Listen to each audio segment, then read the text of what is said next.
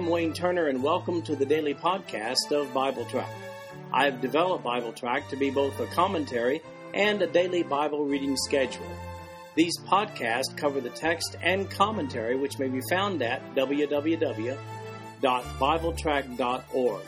So, for those who have a busy schedule but do have time to listen to the Bible being read, this podcast is for you. At the end of one year, you will have gone completely through the Bible. Today we'll be looking at Ezekiel chapters 13 through 15. Ezekiel chapter 13, where Ezekiel takes off on talking about false prophets. Verse 1 And the word of the Lord came unto me, saying, Son of man, prophesy against the prophets of Israel that prophesy, and say thou unto them that prophesy out of their own hearts, Hear ye the word of the Lord. Thus saith the Lord God Woe unto the foolish prophets that follow their own spirit and have seen nothing. O Israel, thy prophets are like the foxes in the deserts. Ye have not gone up into the gaps, neither made up the hedge for the house of Israel to stand in the battle in the day of the Lord. They have seen vanity and lying divination, saying, The Lord saith, and the Lord hath not sent them. And they have made others to hope that they would confirm the word. Have ye not seen a vain vision? Have ye not spoken a lying divination? Whereas ye say, The Lord saith it, albeit I have not spoken. Therefore, thus saith the Lord God Because ye have spoken vanity and seen lies, therefore, behold, I am against you, saith the Lord God. And mine hand shall be upon the prophets that see vanity and that divine lies. They shall not be in the assembly of my people, neither shall they be written in the writing of the house of Israel, neither shall they enter into the land of Israel and ye shall know that I am the Lord God. Because even because they have seduced my people, saying, Peace, and there was no peace, and one built up a wall, and lo, others daubed it with untempered mortar. Say unto them which daub it with untempered mortar, that it shall fall. There shall be an overflowing shower, and ye, O great hailstones, shall fall, and a stormy wind shall rend it. Lo, when the wall is fallen, shall it not be said unto you, Where is the daubing wherewith ye have daubed it? Therefore, thus saith the Lord God I will even rend it with a stormy wind in my fury, and there shall be an overflowing shower in mine anger, and great hailstones in my fury to consume it. So will I break down the wall that ye have daubed with untempered mortar, and bring it down to the ground, so that the foundation thereof shall be discovered, and it shall fall, and ye shall be consumed in the midst thereof, and ye shall know that I am the Lord. Thus will I accomplish my wrath upon the wall, and upon them that have daubed it with untempered mortar, and will say unto you, The wall is no more, neither they that daubed it. To wit, the prophets of Israel, which prophesy concerning Jerusalem, and which see visions of peace for her, and there is no peace, saith the Lord God. Likewise, thou sons of men, Set thy face against the daughters of thy people, which prophesy out of their own heart, and prophesy thou against them, and say, Thus saith the Lord God Woe to the women that sew pillows to all armholes, and make kerchiefs upon the head of every stature to hunt souls. Will ye hunt the souls of my people, and will ye save the souls alive that come unto you? And will ye pollute me among my people for handfuls of barley and for pieces of bread? to slay the souls that should not die, and to save the souls alive that should not live, by your lying to my people that hear your lies. Wherefore, thus saith the Lord God Behold, I am against your pillows, wherewith ye there hunt the souls to make them fly. And I will tear them from your arms, and will let the souls go, even the souls that ye hunt to make them fly. Your kerchiefs also will I tear, and deliver my people out of your hand and they shall be no more in your hand to be hunted, and ye shall know that I am the Lord. Because with lies ye have made the heart of the righteous sad, whom I have not made sad, and strengthened the hands of the wicked, that he should not return from his wicked way by promising him life. Therefore ye shall see no more vanity nor divine divinations, for I will deliver my people out of your hand, and ye shall know that I am the Lord. Now, Ezekiel didn't make the news, he just reported it. Here's the problem there were these false prophets, and these false prophets made up their prophecies as they went. And of course, their prophecies were favorable despite the sins of Judah and despite what was in store for Judah for the future. We see that in verse 2. Ezekiel, like his fellow prophet Jeremiah back over in Jerusalem, was constantly contending with these prophets who made up good news and passed, off, passed it off to the exiles in Babylon as valid prophecies from God. Everybody likes good news. However, if your relative has terminal cancer, do you want a doctor who will tell you the truth or one who will tell you that it's just temporary and that the illness will go away and restoration to health is just around the corner? That's the problem faced by both Jeremiah and Ezekiel. They competed against false prophets who had these favorable prophecies, yet they were false. So here Ezekiel gets a prophecy from God against the false prophets themselves and those prophetesses as well.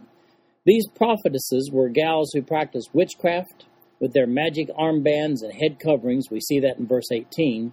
And here's the big danger in verse 22 their false prophecies discourage righteousness among the people and encourage the continuation of wickedness. It is quite sobering to see the disdain that God expresses through Ezekiel for these men and women who utter these prophecies that just weren't authentic. They're not just words. Look at verse 8. Therefore, thus saith the Lord God, because ye have spoken vanity and seen lies, therefore, behold, I am against you, saith the Lord God. Here's a fact from chapter 13. Those who issue uninspired prophecies did and do cause great damage to their recipients. God tells Ezekiel to speak out against them in verse 17 when he says, Likewise, thou son of man, set thy face against the daughters of thy people, which prophesy out of their own heart, and prophesy thou against them. Well, what's the big deal? Well, there's the big deal in verse 22. Because with lies ye have made the heart of the righteous sad, whom I have not made sad, and strengthened the hands of the wicked, that he should not return from his wicked way by promising him life. The big deal is that the false prophecies cause people to alter their attitude and conduct in a way that is not in tune with God. This whole chapter is dedicated to the damage that these false prophets were doing among the people, and Ezekiel is commanded to speak out against them. May I suggest this? When there are those who claim to be speaking by revelation from God and they really aren't being directed by God to do so, you should read Ezekiel 13 to them. Oh, and while you're at it, throw in Ezekiel 14:9 to reinforce your point. Here's what that verse says. And if the prophet be deceived when he hath spoken a thing, I, the Lord, have deceived that prophet, and I will stretch out my hand upon him and will destroy him from the midst of my people Israel. Incidentally, Jeremiah issues a very similar prophecy against the false prophets back in Jerusalem during the same period, and we find that in Jeremiah chapter 23, verses 9 through 40. That brings us to chapter 14, where here we see that Ezekiel takes on those idolatrous elders, those elders who came to Ezekiel for counsel, but just couldn't part with their own gods and idols. So, verse 1 then came certain of the elders of Israel unto me and sat before me. And the word of the Lord came unto me, saying, Son of man, these men have set up their idols in their heart, and put the stumbling block of their iniquity before their face. Should I be inquired of at all by them? Therefore speak unto them, and say unto them, Thus saith the Lord God, Every man of the house of Israel that setteth up his idol in his heart, and putteth the stumbling block of his iniquity before his face, and cometh to the prophet, I, the Lord, will answer him that cometh according to the multitude of his idols. That I may take the house of Israel in their own heart, because they are all estranged from me through their idols. Therefore say unto the house of Israel, Thus saith the Lord God, Repent and turn yourselves from your idols, and turn away your faces from all your abominations. For every one of the house of Israel, or of the stranger that sojourneth in Israel, which separateth himself from me, and setteth up his idols in his heart, and putteth the stumbling block of his iniquity before his face, and cometh to a prophet to inquire of him concerning me, I, the Lord, will answer him by myself. And I will set my face against that man, and will make him a sign and a proverb, and I will cut him off from the midst of my people, and ye shall know that I am the Lord. And the prophet he deceived when he had spoken such a thing. I, the Lord, have deceived that prophet, and I will stretch out my hand upon him, and will destroy him from the midst of my people Israel. And they shall bear the punishment of their iniquity, and the punishment of the prophet shall be even as the punishment of him that seeketh unto him. that the house of Israel may go no more astray from me, neither be polluted any more with all their transgressions, but that they may be my people, and I may be their God, saith the Lord God. So here's the deal. Some of these Jewish leaders among the exiles came and sat before Ezekiel for some counsel. Well, what to do, what to do. I mean, their coming is good news, right? Well, not exactly. Here's the big issue. They did come to Ezekiel to inquire of him about a word from God, but they were not willing to surrender their false gods and their idols, so we see in this passage that Ezekiel is directed by God not to give them the information they seek, but rather to deal with their disgraceful practice of idolatry instead. This idolatry had to go, and that had to be a first step to any counsel from God. The one true God is not willing to run with a pack of false gods. You will also notice that Ezekiel again mentions the culpability of the false prophets who had caused these leaders to be comfortable in their idolatry with their false prophecies of future relief and success. We see that in verses 9 through 11. There's a lesson that's timeless regarding God, and here it is. The first step to receiving anything from God is to have a relationship with God. When those who are lost and without Christ have needs, the very first need which supersedes all others is their need for a Savior, Jesus Christ. To pray for other needs of one who has never trusted Christ as Savior is really just futile, and it's even counterproductive.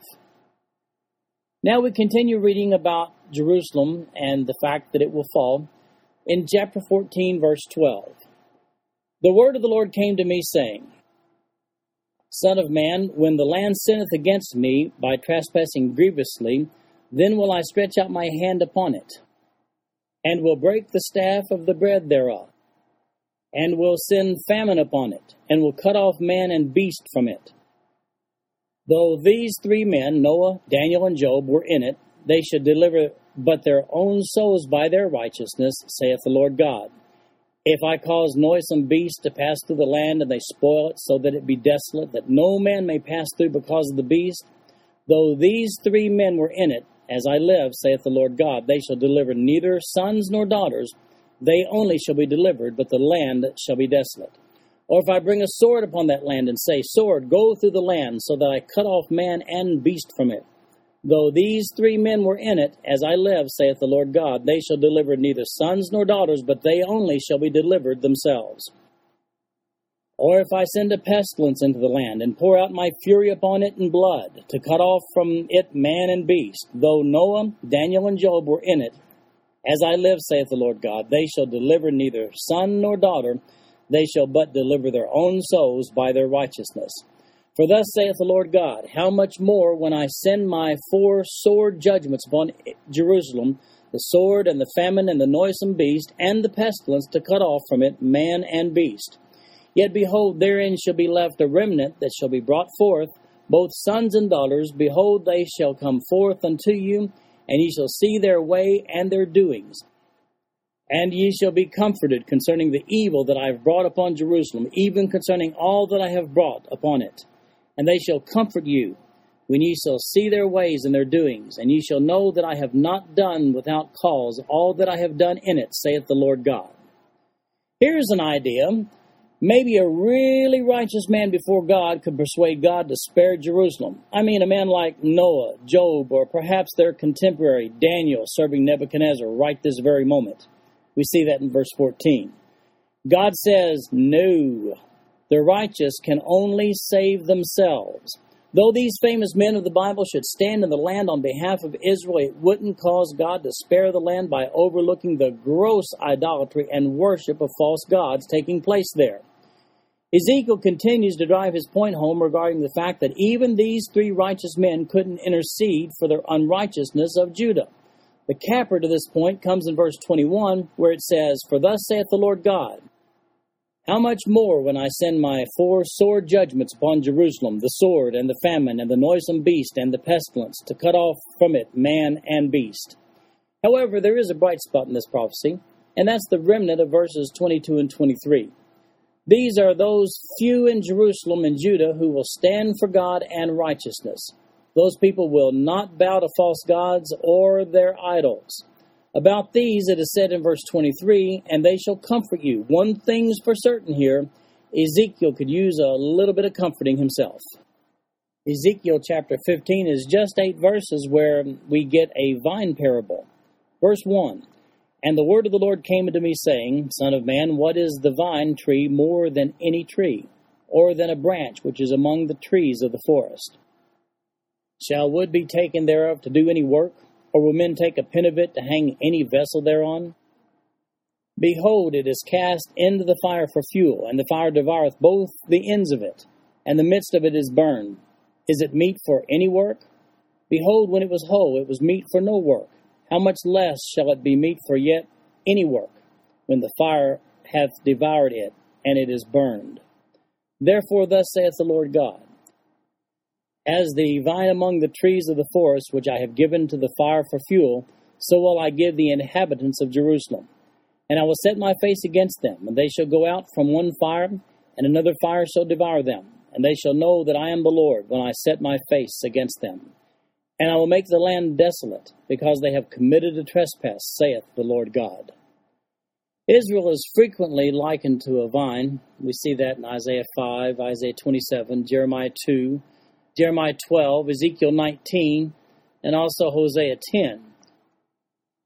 From these verses, we infer a question from these exiled Jewish leaders that may have been posed to Ezekiel by the leaders of the exiles from Jerusalem. Won't God protect his vine, Israel? Well, Israel had taken downturns in the past, but God never allowed them to be completely destroyed. They always spring back like a sprout of a vine. Could it not be that a tiny sprout of a remnant back in Jerusalem would be enough to cause Jerusalem to bounce back once again? Ezekiel takes off on this vine metaphor. The Hebrew word here for vine indicates a branch that is only substantial when it is bearing fruit. The wood is not substantial enough for any other purpose except to fuel a fire.